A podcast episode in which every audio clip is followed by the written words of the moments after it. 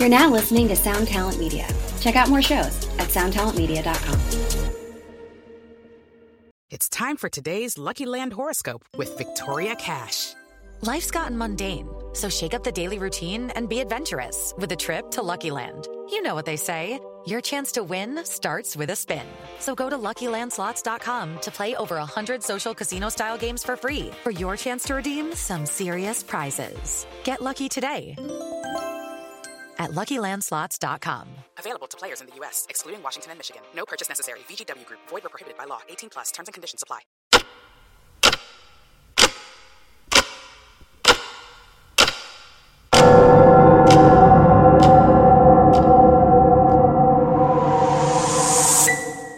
Welcome to 3 a.m., where we discuss and dissect the supernatural.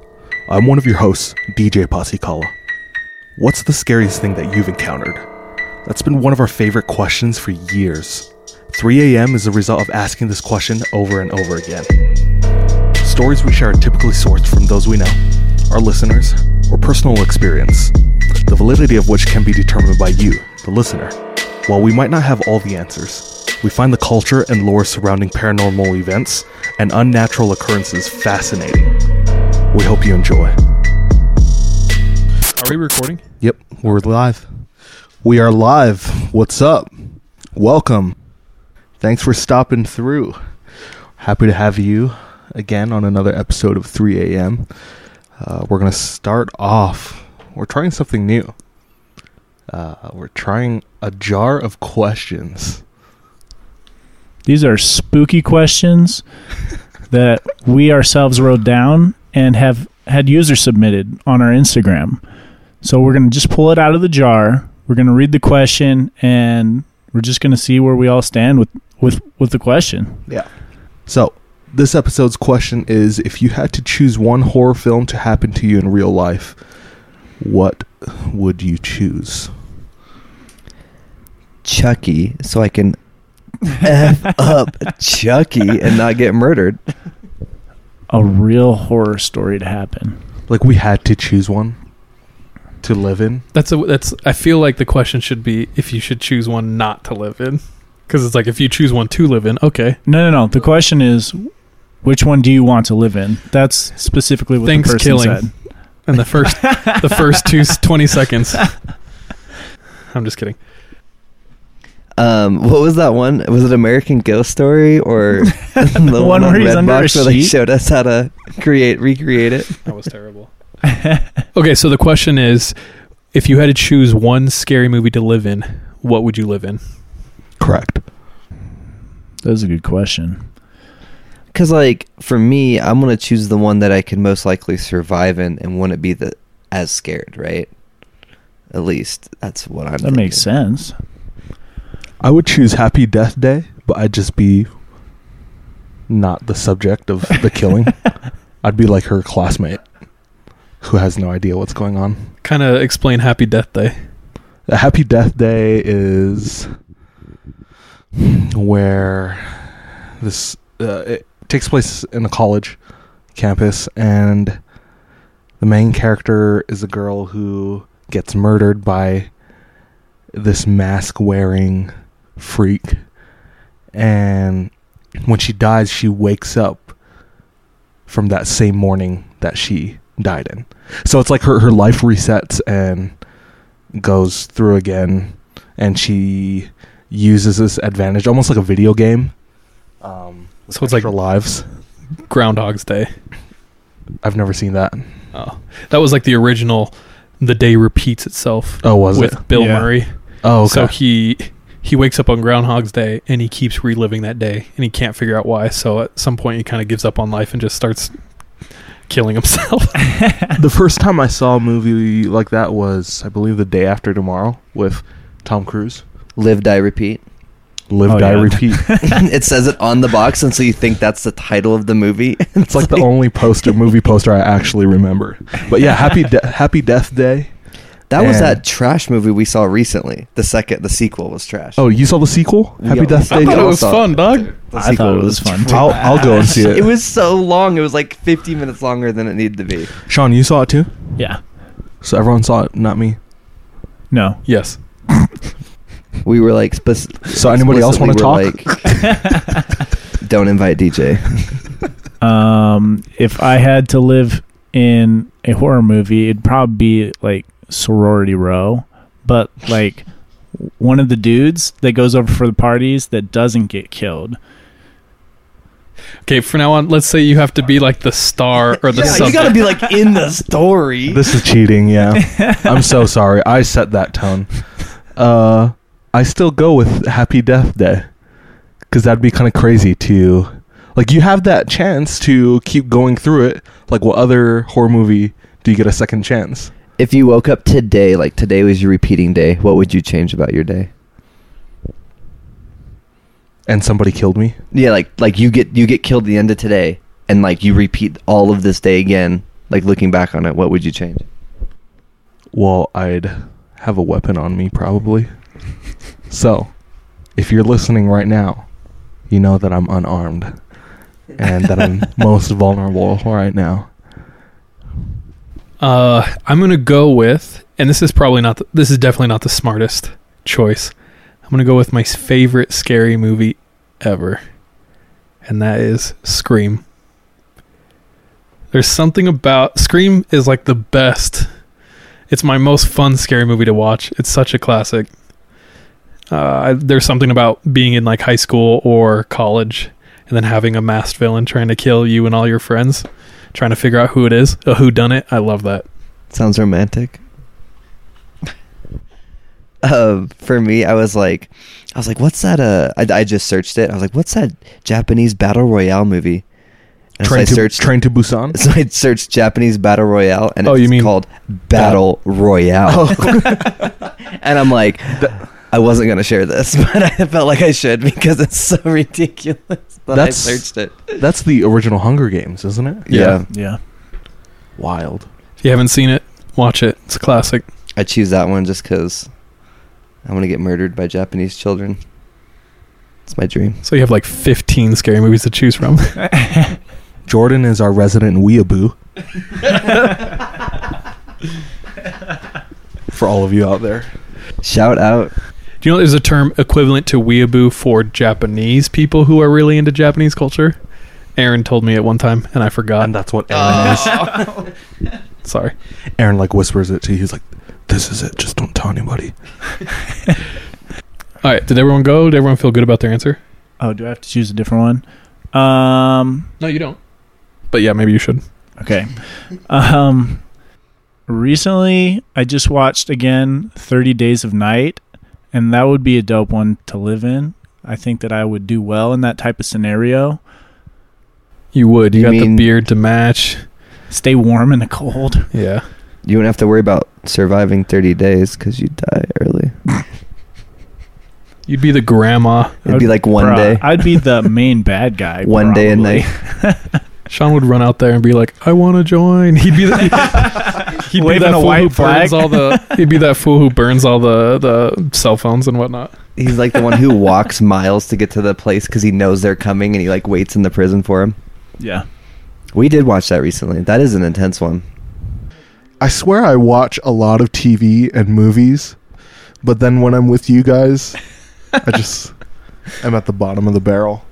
Then again, Groundhog's Day is a common movie, so You haven't seen like Sandlot either or something. Yeah, too. bro. Don't. Yeah, Three you have a weird, uh, a weird history of movie watching. You haven't seen American classics. it's funny. All right, let's cut all of that and let's go into a story. Decent question, good question. That's actually pretty terrifying. If you had to choose one, but Feel free to DM us your responses. What movie you'd like to be in? anybody got any stories? Yeah, who wants to start? Actually, I I can start if that's okay. Yeah. Just putting myself out there. You There's a like- movie that recently came out. What were you gonna say? Did you have something to say? DJ's like, anyone want to start? I'll start. No one. Oh, no one. Oh, yeah. Okay. Yeah, I have a story. You're right. You're right. Okay. Um, there is a movie that just came out that I haven't watched yet, but I think all of you have. Velvet Buzzsaw Yep. on Netflix. Yep. Jordan, have you seen it?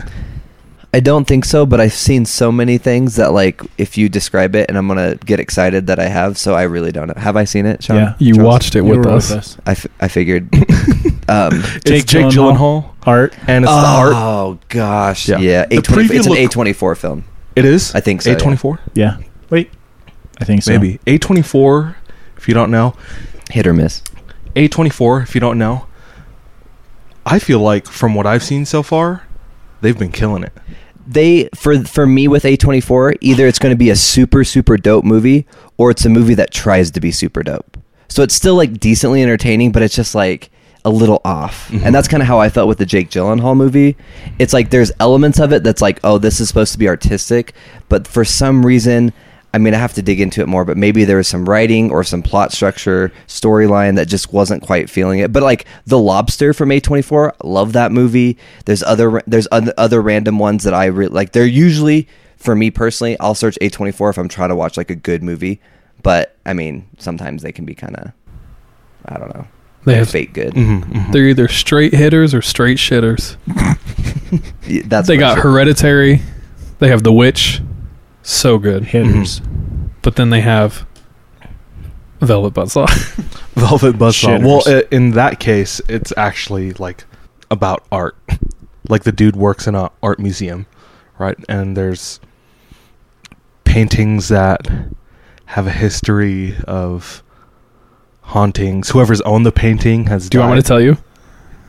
T- tell me the main plot, but don't give me any spoilers. Oh, you haven't seen this? I one haven't yet. seen it yet. Okay. Okay, without ruining it, an intern or like a low level worker at an art gallery comes into the possession of a collection that has supernatural properties.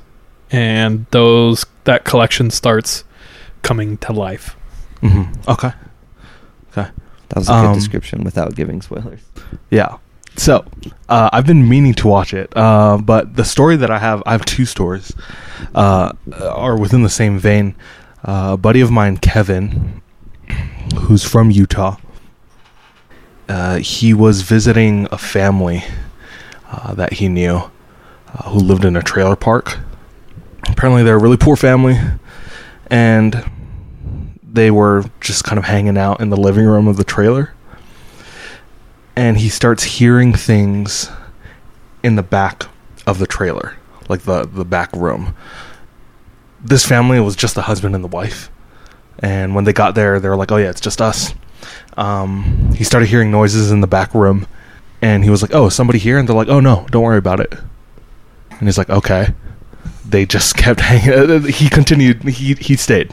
Um, he starts hearing the noise again, and he's like, "Are you sure nobody's back there?" And they're like, "Oh yeah, it's nothing. Just playing it off." This happened a few times, and the th- the thing that tipped it over was he looked down, I guess, the hallway of the trailer, and he could see the room in the back. Nobody was there, but he could hear noises. And leaning against the wall was this painting. He could hear the noise again, and then he watched the painting that was leaning on the wall stand straight up. And Oh, what? from there he he left. He's like, I'm leaving. Bye. And that was it. There's nothing else to that story. That that's all he gave me. And that's all that happened. So But they didn't say anything after he's like, "No, I'm I'm out." no. No, he didn't want to deal with it anymore because they were playing it off before that. So he didn't really care what they had to say after.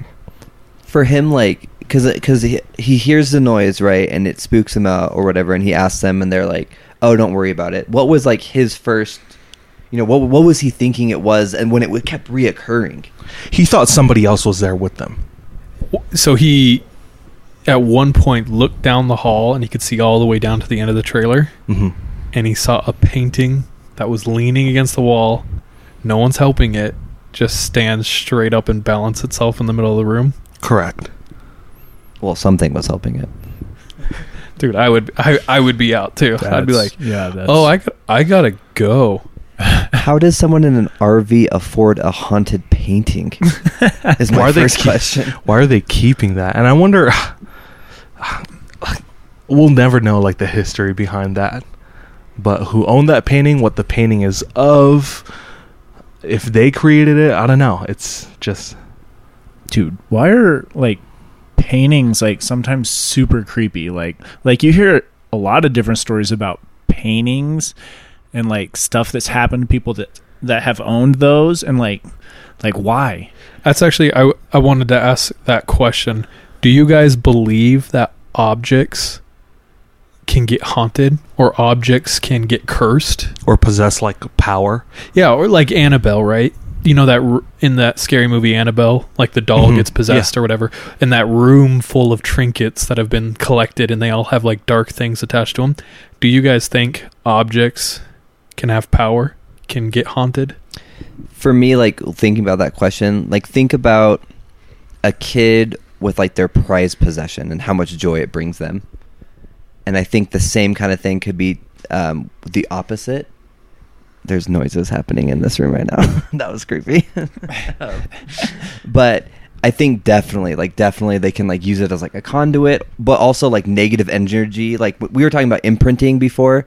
I think like if because of deaths or murders i think you can have negative imprinting on objects that were used or near it.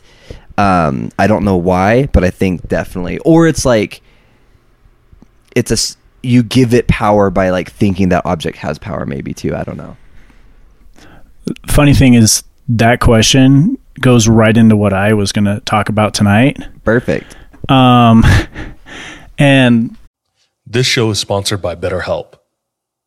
We all carry around different stressors, big and small. When we keep them bottled up, it can start to affect us negatively. I have benefited from therapy in a way that it's allowed me to feel a lot more light, lightness in my heart, my head my emotions. If that's something that you are needing, if that's something that's missing, uh, give therapy a try. Give BetterHelp a try. Uh, we want to hook you up um, by getting it off your chest uh, and it be a little lighter on the wallet. Uh, go ahead and visit betterhelp.com slash 3am and you can get 10% off your first month. Again, that's BetterHelp, H-E-L-P dot com slash 3am. You might be surprised to know that not all serial killers are straight cisgender white men, and the victims of true crime are not a monolith either. She's Wendy, and I'm Beth, and together we host Fruit Loops Serial Killers of Color, a true crime podcast. Together, we take deep dives into the true crime stories about marginalized and minoritized perps and victims that often go untold. We also provide the context and nuance that these stories deserve. At Fruit Loops, we're serving up true crime with a side of history, society, culture, and some fun. Listen to Fruit Loop Serial Killers of Color on Spotify, Google Play, Apple Podcasts, or wherever you get your podcasts. Basically like last week was kind of warm. I was thinking about going out hiking and looked at a bunch of stuff in southern utah and came across escalante national forest the petrified forest. And i was like ooh that's that's like something maybe i should look into. Was looking into like details and got into the curse of the escalante national forest.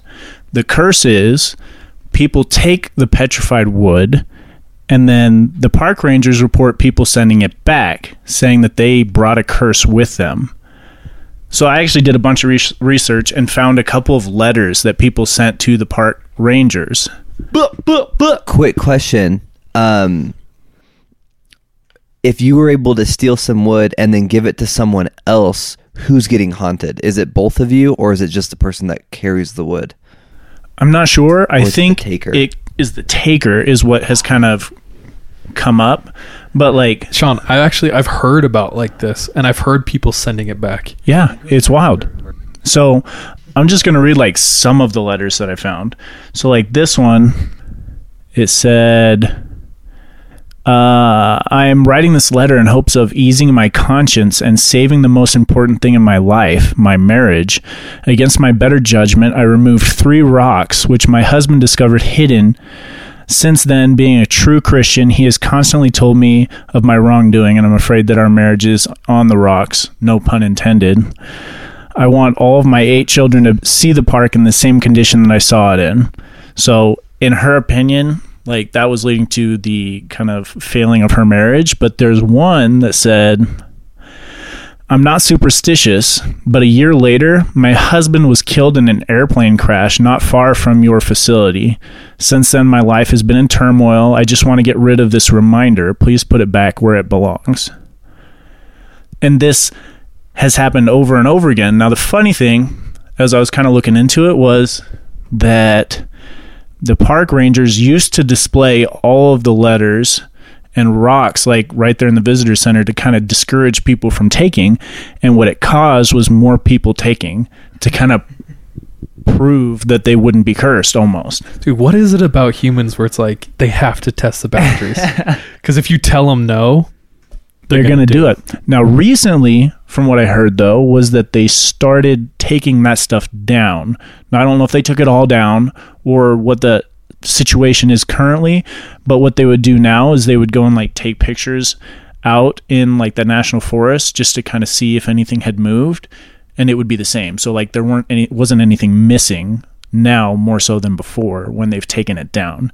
So it's like the belief that there is a curse almost caused it. Mm, they That were like makes- building it.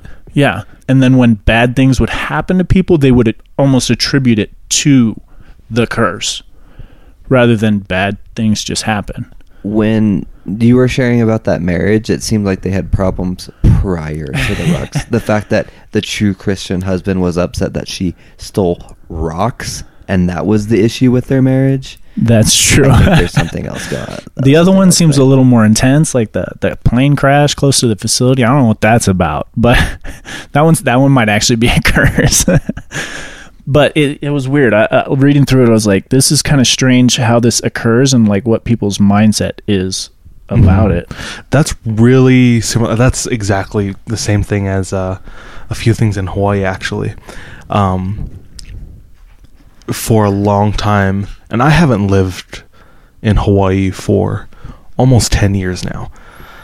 Um, I've just been living on the mainland uh, ever since I, I graduated from, from high school, but for the longest time, the locals believed that you shouldn't take lava rocks or sand home, which a lot of tourists do. And I could see why, you know, just like some type of souvenir. In Hawaiian culture, we really teach that you should only take what you need and not what you want. So there's no reason why people need a lava rock or sand that's going to sit on their bookshelf just collecting dust, you know? Yeah. But people have done the same thing. People have taken lava rocks home, sand, and they'll mail it back because their family's been cursed or different things have happened. So pretty much the same thing. like to answer your initial question, I don't know if I believe in items being cursed as much as you attribute bad things to happening when you feel guilt. At least in my situation, like where I'm talking about these, or maybe even the the the lava rocks and sand. That's just how it seems. But like that's not even that's not even counting I don't know, Annabelle doll or some of the stuff in freaking Conjuring movie. I think inanimate objects inherently they're not bad, they're not good. They're just an object. They can't act on its own. But almost like I feel like people and maybe events, people can give power to anything they want. I don't know if it's an actual transfer of power or if it in their mind it's like this thing is bad or this thing is good. You could say think about you can think about like a cross, you know? At the end of the day to me it's just like a piece of wood. But if somebody who's wearing a cross like a cross chain, if it's just like jewelry to That to- Jesus piece? yeah, that Jesus piece to flex on other people, or if it's like somebody who's a devout religious person and they use it as like a symbol of hope, like it can be powerful in that sense and have power. Does that make sense? my thought too is the placebo effect is real and it's measurable and that's like power of the mind And I think it can work both ways positively to help you get over an illness, or negatively when you start believing something is evil and has power over you. I think you feed it and it can grow. Yeah. I agree. Or you can believe you're cursed. Yeah, I feel like we're all on the same page about that. The second story I have is somewhat similar. A buddy of mine, Will, my f- favorite part about him telling this story is I could see that he was visually like scared while telling this story. When he told me, he was like, "Nobody, I swear, nobody believes me when I share this story." But uh, this took place while he was living in Japan. Right before he was about to come home, him and the other people they were with, they went out shopping for some souvenirs, I guess. One of the kids found a painting of an old samurai.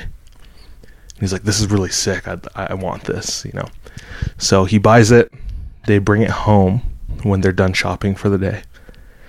And we'll describe the time as summer.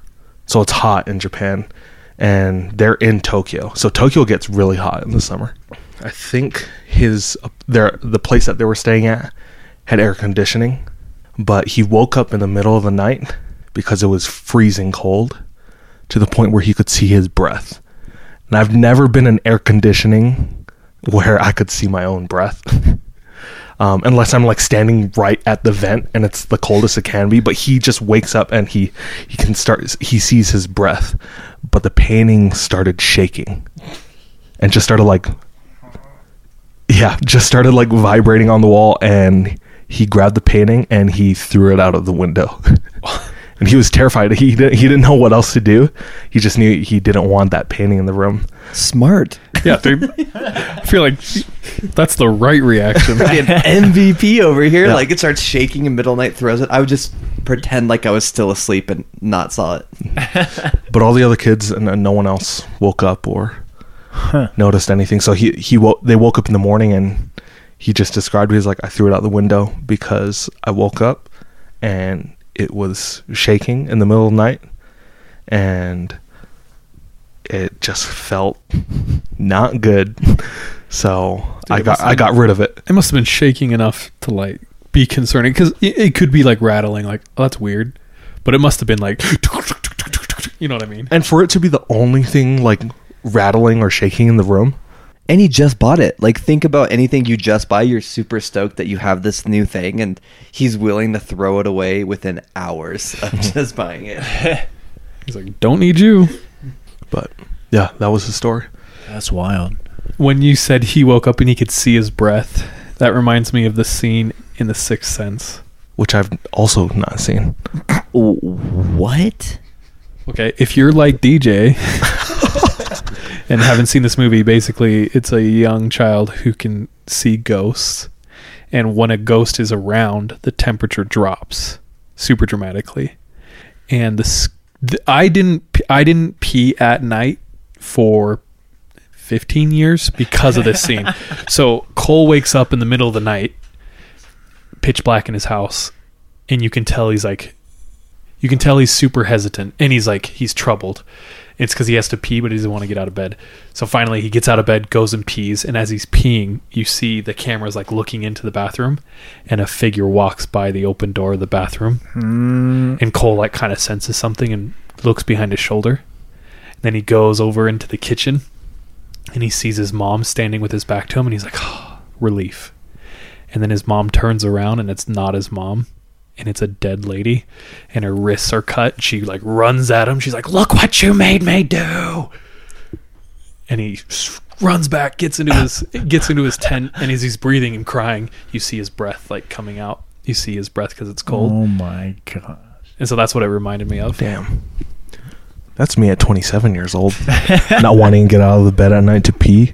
Straight up, you need to take care of that beforehand. I know. I'm like pee right now. I'll just stand at the toilet and wait until it comes out. if comes there's out. one public service announcement anything you take away from us is if you're about to fall asleep and you feel like you have to pee just do just it go now, dude. Especially camping. Like Oh, Oh, being an for adult, just real. do it. Yeah, you don't want to get into your sleeping bag, into like your 15 layers and stuff. waking up everyone else. And then there's probably not just ghosts, but bears, mountain lions, Like actual things that can hurt wolves, you. serial killers. They live in the forest. Weirdly enough, I, I kind of have a story that has to do with paintings as well. I have a friend who is from Australia, and he met this guy who invited who invited him out to his property to just so he met this guy and he started talking to him and he actually went to where this guy lived and he lived out in the middle of nowhere like you had to drive maybe two hours to get out to where he was Is this like desert or like mountains? oh it's outback This is the bush. it's the bush it's the bush in australia so if you want google no don't google the bush Don't- Google the bush. okay Google the bush. it's like Make sure you're in a public area. Only on the library. So he's out in the bush. That's what Aussies call it. Uh, it's like red dirt, super remote. There's nothing out there. So he lives way out there.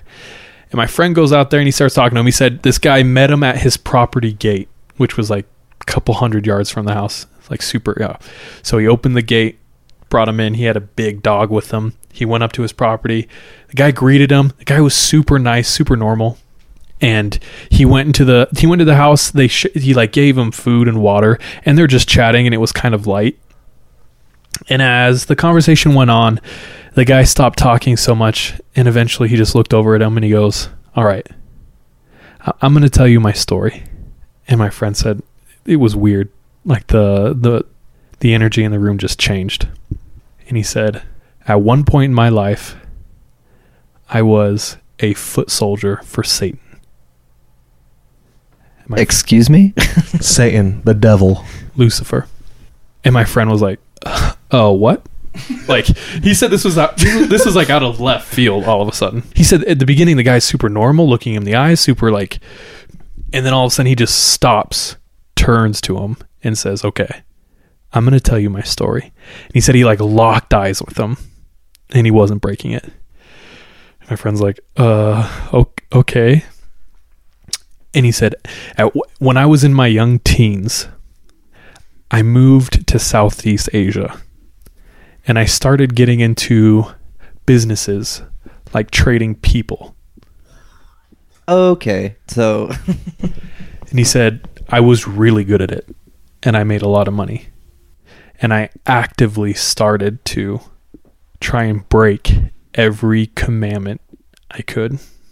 So he he's in this business. He's he's dealing drugs. He's dealing people. He's talk he's talking to the scum of the earth, and he he loves it, and he's really good at it. He loves the culture around it or the money or both. Everything, the power, the culture, the money. Damn.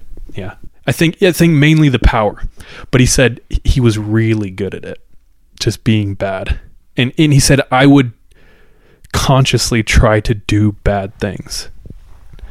And he said it just grew and grew to the point where he was like at the height of his power and he had everything he wanted. Anything he wanted, he could have. And he would buy things at a whim, whatever he wanted cars, people. Yeah, super dark stuff. And he goes into the shop one day and he said, I want I went into the shop and I looked at all this art. This guy had an amazing collection and I went behind the counter. I went in the back rooms. I didn't care. When he went in the back room, he said he looked behind a stack of paintings. And there was one. And right when he saw it, he said, I knew I had to have it. And he said it was titled like Satan and the Nine Lords of Chaos. so if you know anything about Catholicism, there is, you know, um, or or the Bible and stuff, there is a structure to God's church. Like there's apostles and prophets and and things like that, cardinals and popes. And on the opposite side, Satan has a hierarchy in his ranks, and in Catholicism, it's the nine lords of chaos. That's what someone told me. And he said when he saw it, he was drawn to it immediately. And he's like, I need this painting. So he grabbed it, pulled it out, and took it to the shop owner. And it was like, How much? And the shop owner looked at him and looked at the painting. He was like, "Oh no, no, no, no! I don't sell this painting. No, this painting's not for sale." And the guy's like, name your price. Like, how much? I don't care how much you say. I'm going to buy this painting.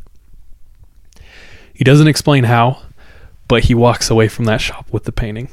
And he said the second that painting came into his possession, his whole life changed. Everything was different. He could feel a presence. So when he was doing things, bad things, he felt like someone was there with him doing them or watching and encouraging.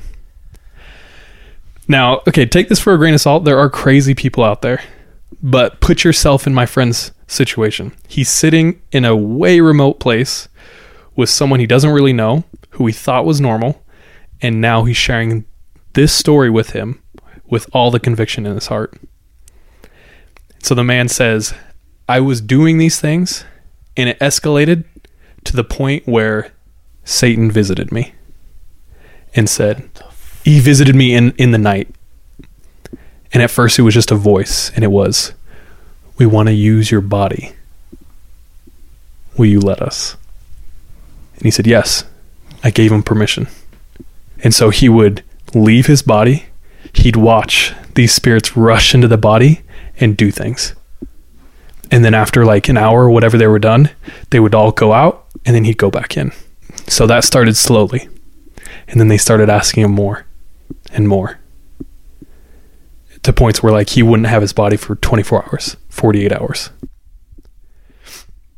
At one point, he sees a friend. A friend comes and visits him in Southeast Asia who he hasn't seen for years. And he could tell his friend's not down with a lot of the things that are happening. And he's like, Oh, I wonder why. Rightfully so. he's like, dude, I think you need to chill on like the trafficking thing.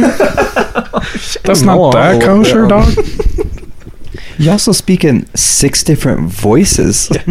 All in Latin. He's like, your eyes are glowing red. Um, it's concerning. no, but uh, so his friend, his friend comes and visits, and his friend very quickly realizes like he doesn't know this person, and he said he confronts. He said my friend confronted me in a parked car, and said, "What's going on?" And so he decided to come clean, and he said, "I am a foot soldier for Satan." Like that's the title he's given me. And his friend's like, What the hell are you talking about? And he said, He's given me power. I can do things. His friend's like, Dude, you're, you're starting to freak me out. And he said he grabbed the steering wheel and looked at it, and the steering wheel lit on fire. And his friend go like starts screaming, and then he he like gra- he puts his rubs his hands on it, and the fire's gone. And his friend left. I was like, nope.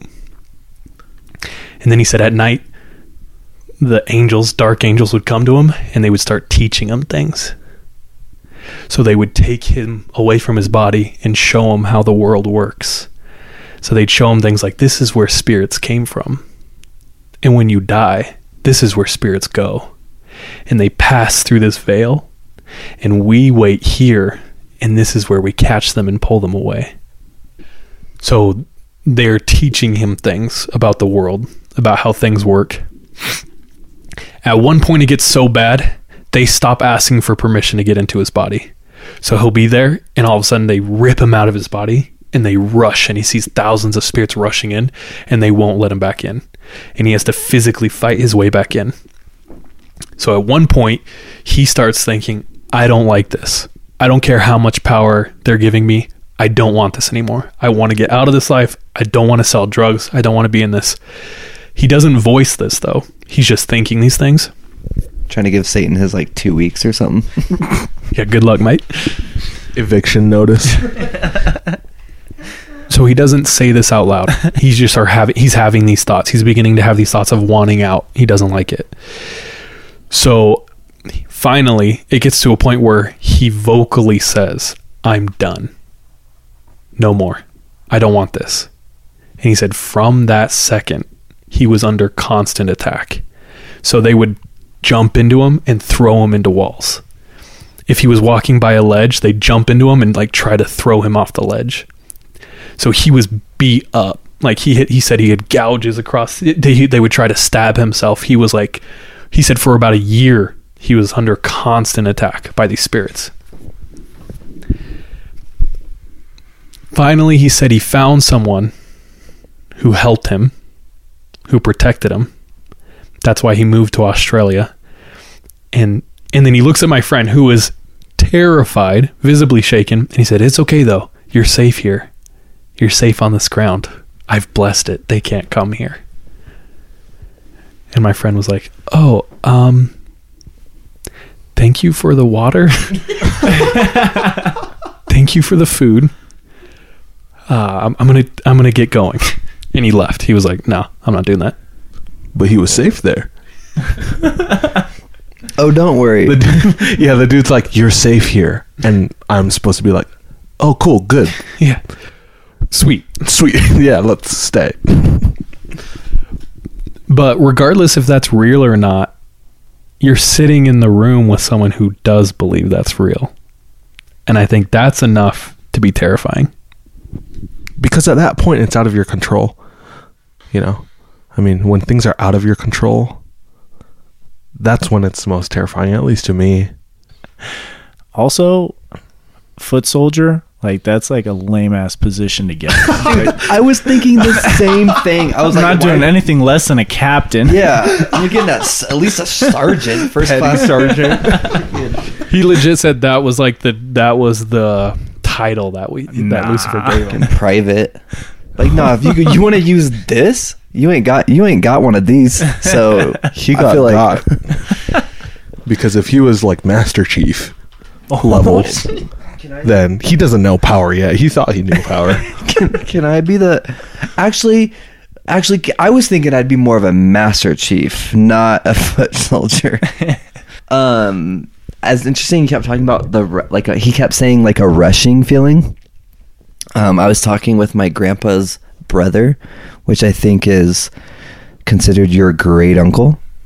I believe is what the term is. I don't know. Sure. Just my mom's uncle. Um, but he uh, he's been doing like paranormal investigation or like he just said ghost hunting. I he's he's super cool. I was talking to him and he did ghost hunting for twelve to fifteen years, and he'll still go on like uh, I would say like consulting type trips. Like there's a he said there's multiple organizations who do like ghost research in his area who'll just like call him up just because they know he's super experienced and he and he just has like a lot of knowledge and experience with it all. What area? Like where does he live? It's in Indiana, so um, he has stories from all the surrounding areas: Kentucky, Ohio, Indiana, Illinois. A lot of Native American stuff out there, with it being the Midwest, as well as you know just like pioneers and just you know Chicago's an old city, and so just a various different- Mobsters too. yeah, yeah, and um, and yeah. So he was, um, but I know he worked with uh, gathering evidence for like crime scene cases. So I think he did some CSI type stuff. And so basically, he was just telling the story where he was with a police officer downstairs in a basement, and they were just going over a lot of this um, evidence from a case that they had just wrapped up, and he was about to get it all taken care of to to take upstairs. And as he was um, as he was down there, he kind of just felt this uh, rushing sensation.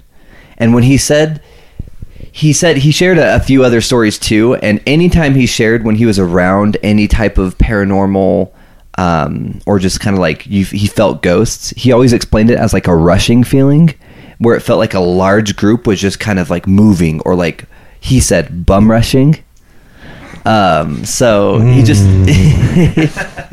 also a term i use so Oh, I know get that. I know that feeling. grandparents um, so um yeah that rushing feeling. So he he my um my uncle would always explain the rushing feeling when anytime him and his friend he uh, his friend ryan he did a lot of research with ryan as well. And both of them they have multiple stories where they'll be in a place and one of them will feel the rushing sensation or see something and then they won't say it and then they get off off of it and the other person will say it. So they they call it like the rushing feeling. yeah, he kept saying like rushing feeling, or it was like he felt like a group of uh, a large group of people were just kind of rushing in, or just like he always yeah a rushing like an it seems like an intense type of like energy force like moving to him, or just like feeling it in the room. And so, one story he wasn't doing any research; he was just um he has background in some crime scene investigation, and so he was down um, in like um like a basement where they keep a, like a lot of inventory and just um, evidence found in different cases. And so they're just wrapping up some research. So he like worked with the police. Yeah, yeah. And this is separate from his ghost hunting. Um, but he he also just told the story because it was kind of crazy. But so he's working with the police department, um, figuring out some uh, crime scene investigation stuff. They're going through this evidence, just collecting it, getting it all ready to send upstairs.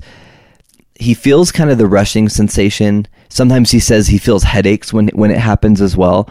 Um, but he kind of feels that sensation, and there's just a ton of miscellaneous stuff in there. So it's not just like a room and a couple boxes. Like there's a, quite a few boxes. He doesn't know what everything is. The police officer doesn't know what everything is in there. And so he says he's standing there, and the police officer I think was busy in, in like the corner or something, and he looks over, and just super visible right in front of him in like a grayish suit, grayish figure was like this man, just sitting there. Like he didn't know who he was. Yeah, he just he just looked over and there's a guy in a, in a suit and it's not and he's not like from he's not like with them, nor is he really dressed like the day. Like it's like a cut like 10, 15 years older. Like He's just standing there silently. he's just kind of standing there silently but looking to the east wall. So he sees it staring and then he, of course, he sees it staring. He looks over to the east wall. Looks back, no longer there.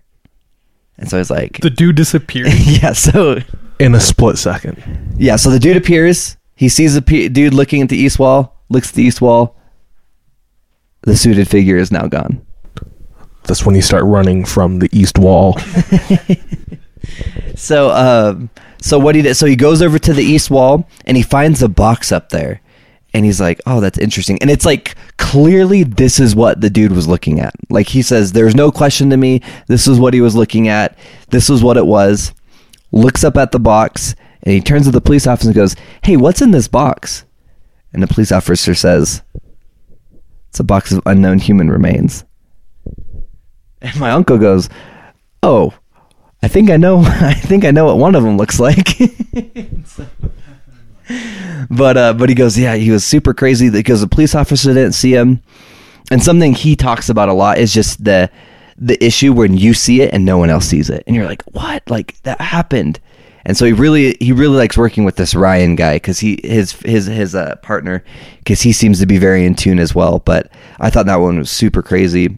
Um, you know, he's just in there working late at night, and you just see someone looking at their human remains. But but with the rushing, another another experience that he had, they were in New Albany, Indiana. And a little background for like my where my grandparents grew up, and and with my uncle here, um, they grew up in farming community, so they they had a huge ranch, they had chicken, they, you know, they had animals, all that stuff. And he said him and his younger sister were super into like horror horror stories, horror horror movies, scary stories when they were younger. As they grew up, they started getting more in, involved with other organizations. He said his sister started getting involved with the local group. Um, I think right out of high school, and that kind of got them into investigating more. And he said his issues with those is they always had too many people in their investigations. So then they kind of branched off and started doing their own solo thing. And he said usually when it was uh, less people, they had a lot more crazier experiences. But one thing that they did, they were investigating this house for this lady out in New Albany, Indiana. And this was with his um, partner, Ryan. And they go down into the basement. My uncle said as they're in the basement, he feels that rushing sensation, just a ton of pressure again, it felt like just a ton of people just kind of rushing in. And he didn't say anything. He's just thinking that. And then audibly, his partner Ryan goes, I know there are a lot of people in here. And he was just like, uh, yes. um, so they kind of feel that. They go upstairs. They're meeting with the lady, just talking with her. Um, he also kind of explains that he, while they were sitting there, he was having like the headache kind of after effect of like the rushing. He says he'll get like a headache from it as well. And then out of the blue, Ryan goes, "Do you have a corgi?" And the lady goes, "Oh yeah, yeah. We had, we used to have a dog, a corgi." And so like he like had seen the dog or something like something crazy just brings up. Do you guys have a corgi? And then uh, my uncle Dwayne he said that a lot of times while they're investigating, so he's sitting there talking with the lady. They're just trying to figure out more, maybe why this is happening, what's going on with it. as he's sitting there, the color orange kind of appears in his mind with the lettering Betty. And so he goes, Does the color orange mean anything to you? And she's like, No. And he's like, Oh, that's interesting. Especially since like the corgi hit, right? Ryan a corgi. She's like, Oh, yeah, we used to have a corgi, right? Like he thinks he's on a roll, and then the spirit's like, break check him. Exactly. Slow your roll, little homie. he's like, Do you guys really like orange? um, Oh, that is the most vile color. She's like, I love Doritos.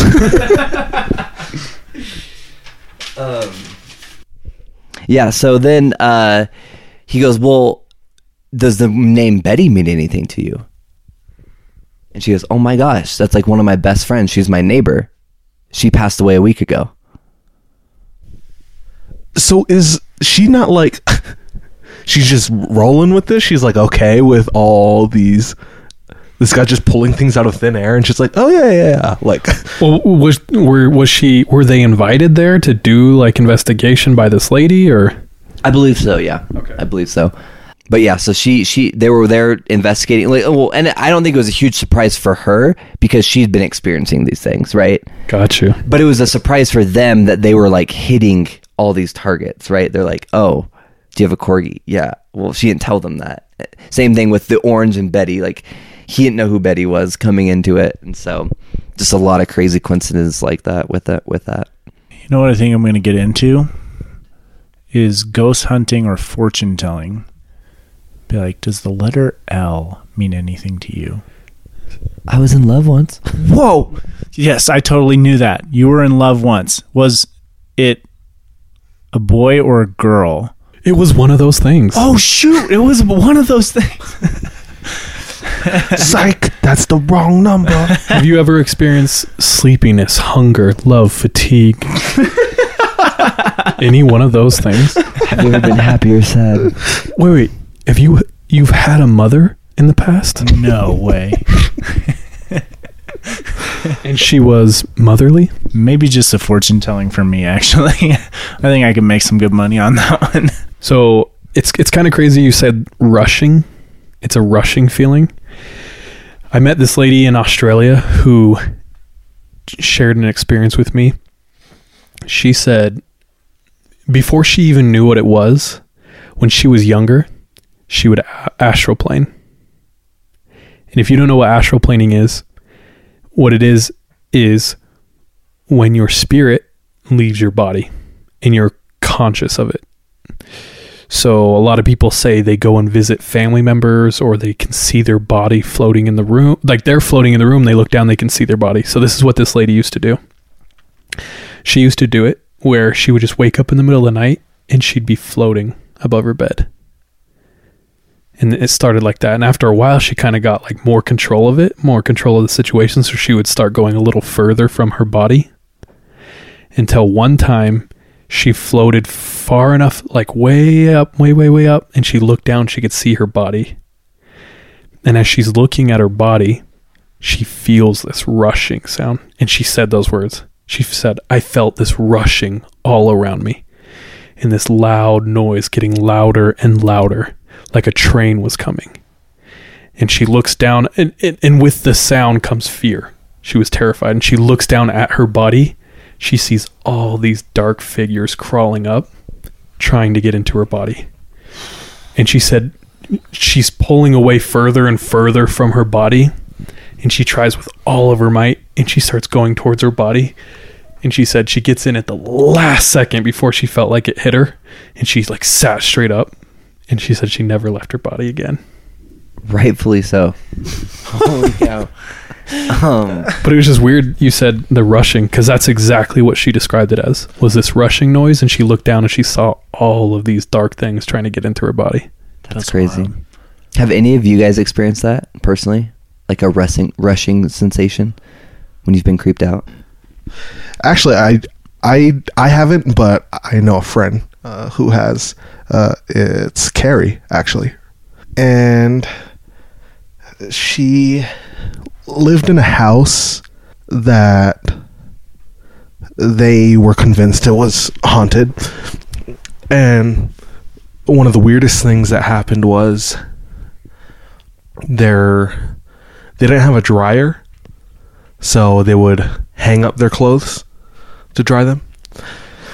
And this was like in the front yard, but their house had a gate and a wall, um, and there was no way really to get in unless you had the key. Their laundry would get stolen, like their underwear would get stolen. And they're like, that's really weird. We have somebody following us. Um, so they decided to like stake it out one night. They turned off all the lights and they were at the window of their house looking out to the front yard, just kind of like waiting. They had their snacks, just trying to like pull off an all nighter. Dude, so they like they set up. yeah They were ready. they were like, "We're gonna catch this person." I don't know if they were armed or had anything with them, but they ended up falling asleep. And Dude, worst cops ever. either right, right, either her or her roommate woke up first and woke up the other one, shaking them, say, "Hey, hey, look!" And they didn't see anything, but their clothes were missing. So, in that time that they were sleeping, and they didn't mention how long that they were sleeping for, but in that time, their clothes got stolen. Now, they had a second story or the second floor to this house that they never went to because everything they needed was downstairs their bedroom, the kitchen.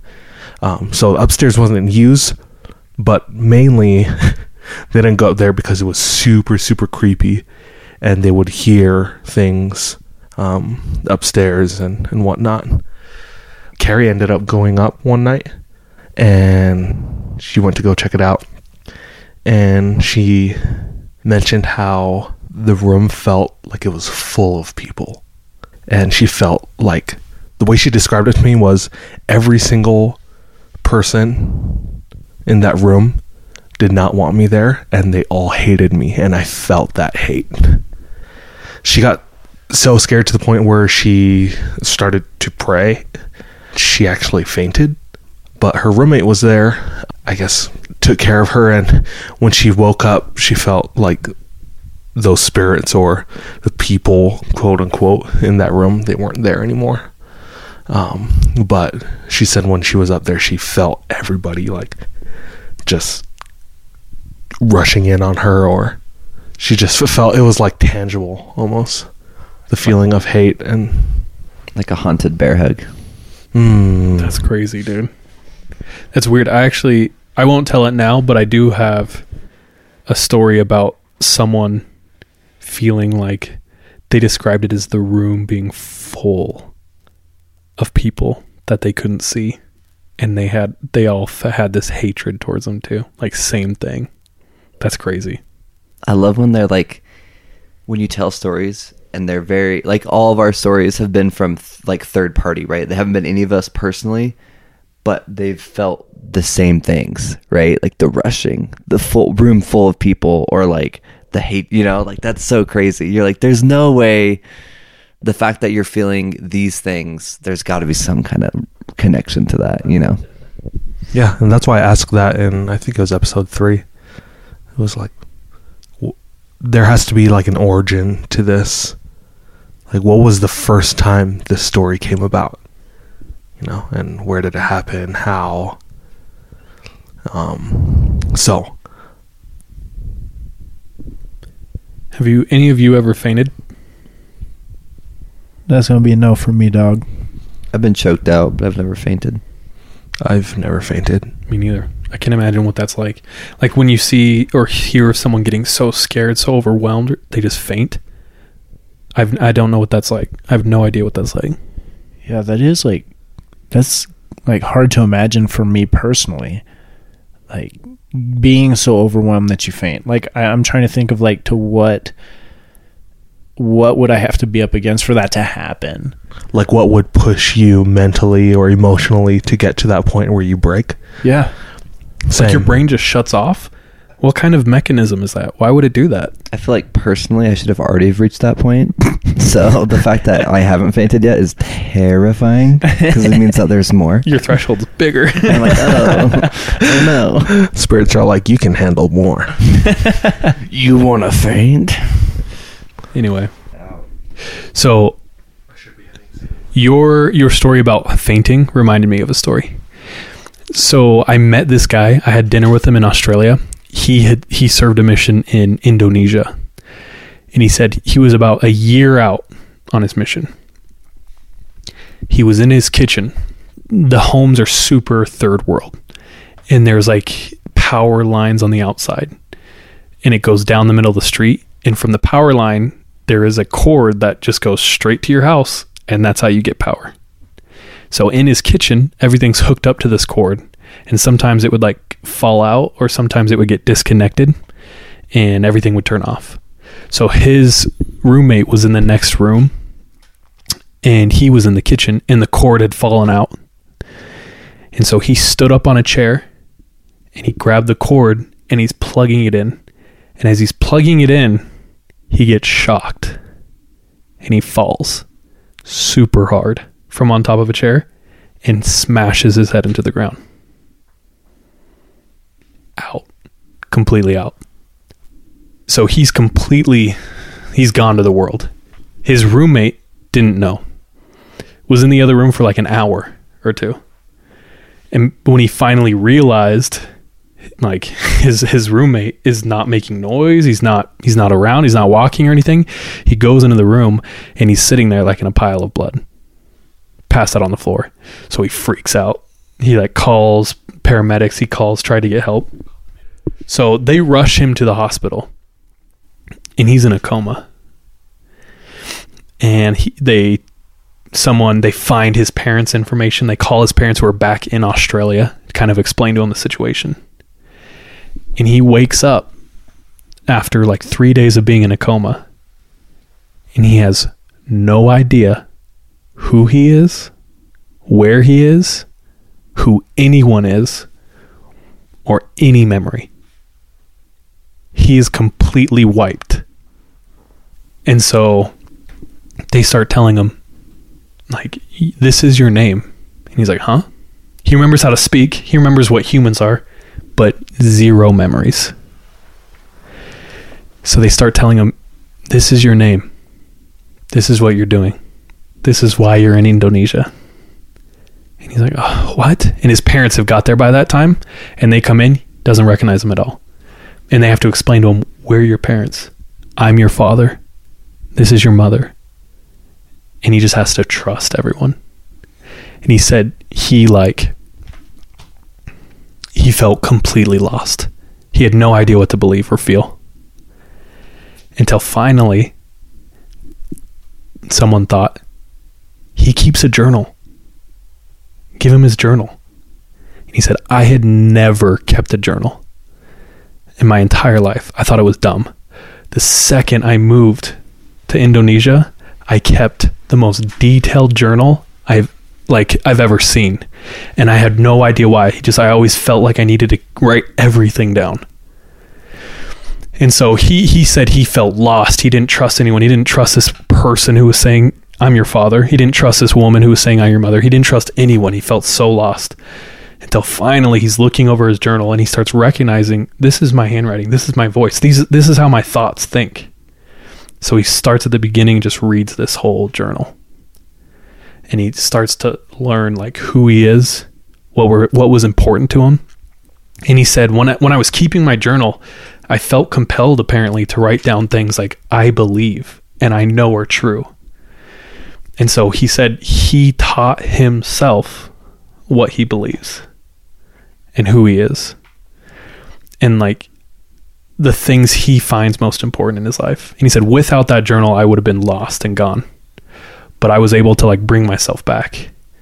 They take him home. Um, he can't live in Indonesia anymore. And they, it's like his first day back and it's Sunday. So they go to church and he's sitting in a huge congregation of Australian people. And he's looking around. he's like super uncomfortable. And his parents like, what's the matter? What's the matter? Are you okay? And he's like, I don't there there's so many white people here. I can't do this." And they're like, "Son, you're white." That was like me when I moved to Utah. I was like, there are so many white people here. And he like, you're white. And I was like, well, All right. But he like he he said they told him that and he didn't. He's like, no, I'm not. And they got they like got him a mirror and stuff and showed him. They're like, you're white, and he was like, well, he was bl- he blown. He thought he was Indonesian for like a couple weeks. So this dude didn't know anything, like his birthday. white, everything. I think he remembered memories of when he was like up till like eight, and that's it. what if it's not him and he's being possessed by something else? Dude, that'd be wild. But he said he got home, he sees his he has to relearn who his siblings are. And they think it's hilarious. so they it's like it's getting close to December and they're like, "Oh, like we're excited for Christmas." And he's like, "What's Christmas?" And they're like, "What's Christmas?" Damn. And he's like, "There's this big white guy who comes and he's like, "What?" He comes and he comes down your chimney and he puts presents and he's like, "What? This is a thing?"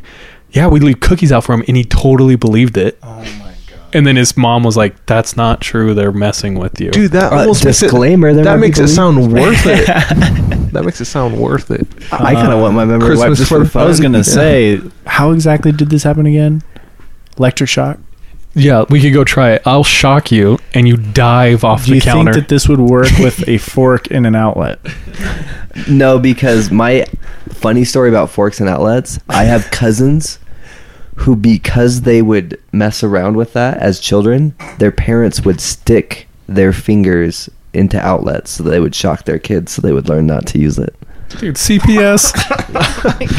And you know this person very well.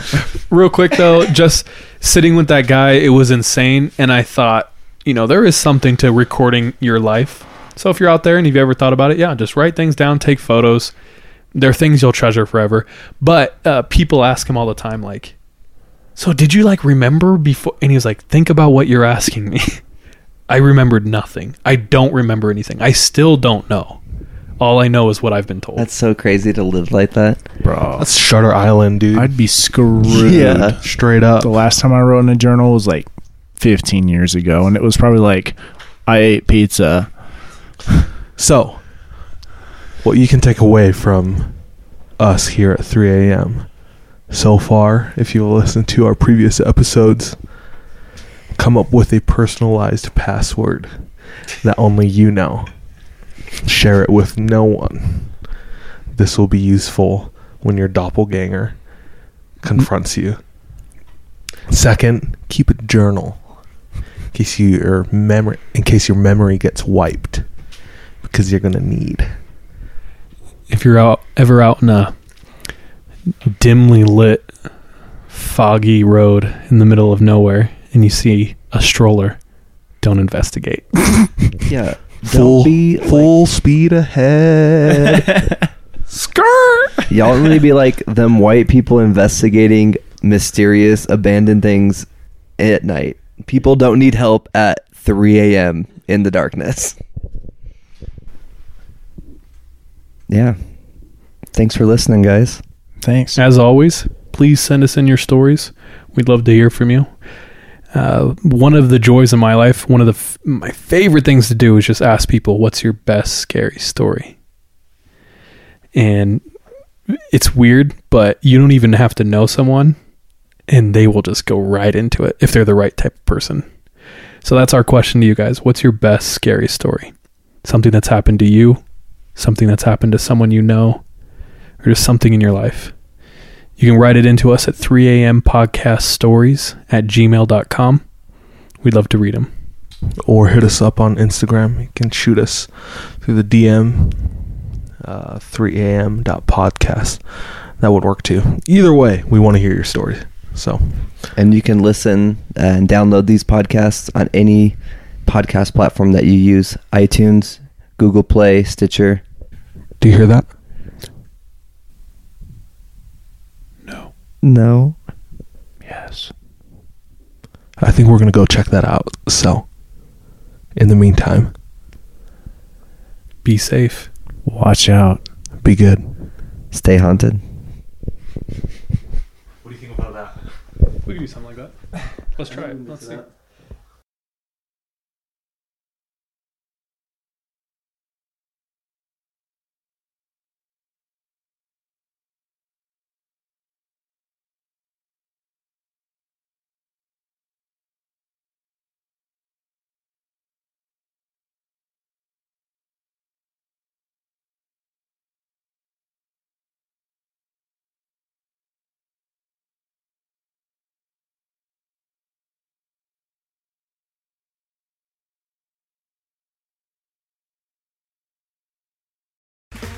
Okay, round two. Name something that's not boring. laundry? Ooh, a book club. Computer solitaire, huh? Ah, sorry, we were looking for Chumba Casino. That's right. ChumbaCasino.com has over 100 casino style games. Join today and play for free for your chance to redeem some serious prizes. ChumbaCasino.com. No purchase necessary. Where prohibited by law. 18 plus terms and conditions apply. See website for details. Hi, I'm Sean McCabe. And I'm Carrie McCabe. We are, well, married, obviously, but we're also obsessed with the darker side of things. True crime stories, alien abductions, poltergeists. If it leaves you scratching your head and keeping those lights on at night, we want to hear about it. That's why we host the podcast Ain't It Scary with Sean and Carrie. Every week, we bring our listeners a true story guaranteed to send chills down your spine. From history's most brutal serial killers to the mystery of spontaneous human combustion. Yep, lots of these stories leave unanswered questions behind, and you'll get to poke through the rubble of the evidence with a hardened skeptic and. Someone whose mind is more open to fun. Yeah, that's what I was gonna say. You can find Ain't It Scary with Sean and Carrie wherever you get your podcasts and on social media at Ain't It Scary. Come play with us.